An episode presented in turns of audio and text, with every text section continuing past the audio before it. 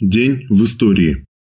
30 марта 1894 года родился Сергей Владимирович Илюшин, авиаконструктор, трижды Герой социалистического труда, семикратный лауреат Сталинской премии, генерал-полковник, академик АН СССР.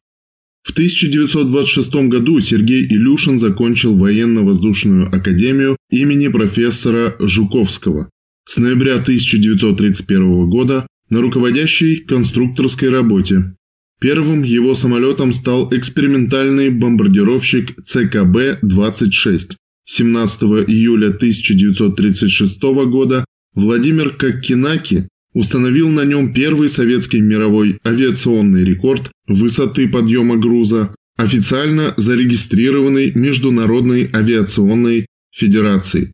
Затем в ОКБ Илюшина были сконструированы бомбардировщики ДБ-3, осуществившие ряд полетов на Берлин в августе-сентябре 1941 года, а также летающий танк «Штурмовик Ил-2», самый массовый самолет СССР в Великой Отечественной войне. С 1943 года ОКБ Ильюшина по приказу Сталина приступила к разработке пассажирских самолетов. Серия гражданских Илов началась с Ил-12, потом последовали Ил-14, Ил-18, Ил-62. Последним самолетом, разработанным под руководством Сергея Владимировича, стал Ил-62, флагман аэрофлота 1960-1970-х годов. 30 марта 1906 года Владимиром Ильичем Лениным написана брошюра «Пересмотр аграрной программы рабочей партии», Цитата. «Нельзя взять землю и удержать ее за собой без новых политических завоеваний, без нанесения нового и еще более решительного удара всей частной собственности на землю вообще. В политике, как и во всей общественной жизни, не идти вперед значит быть отброшенным назад. Либо буржуазия, окрепнув после демократического переворота, который естественно укрепляет буржуазию, отнимет все завоевания и рабочих, и крестьянской массы, либо пролетариат и крестьянская масса пробьют себе путь вперед. А это значит республика и полное самодержавие народа. Конец цитаты.